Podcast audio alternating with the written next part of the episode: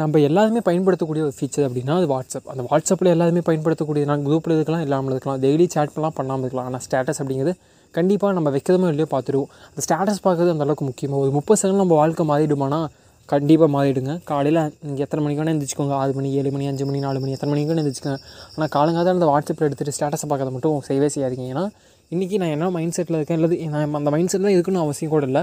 யாரையோ தன்னை விருப்பத்துன்னு கூட அந்த மாதிரி நான் சாங் போடலாம். அந்த மாதிரி ஏதோ அப்செட்டாக இருக்கேன் வாட்டவர் ஏதோ அப்செட்டாக சாங் நீங்கள் நைட் நான் போட்டேன்னு வைங்களேன் அதை நீங்கள் காலையில் ஆறு மணிக்கு எந்திரிச்சு பார்த்ததும் காலையிலேயே ரொம்ப சேடாக சாங் கேட்குறீங்கன்னா அதோட வைப்ஸ் வந்து உங்களை அட்டாக் பண்ணும். அந்த வைப்ஸ் ஃபுல்லாகவே அந்த நாள் ஃபுல்லாக உங்களுக்கு ஒரு ரிஃப்ளெக்ஷனாக இருக்கும்.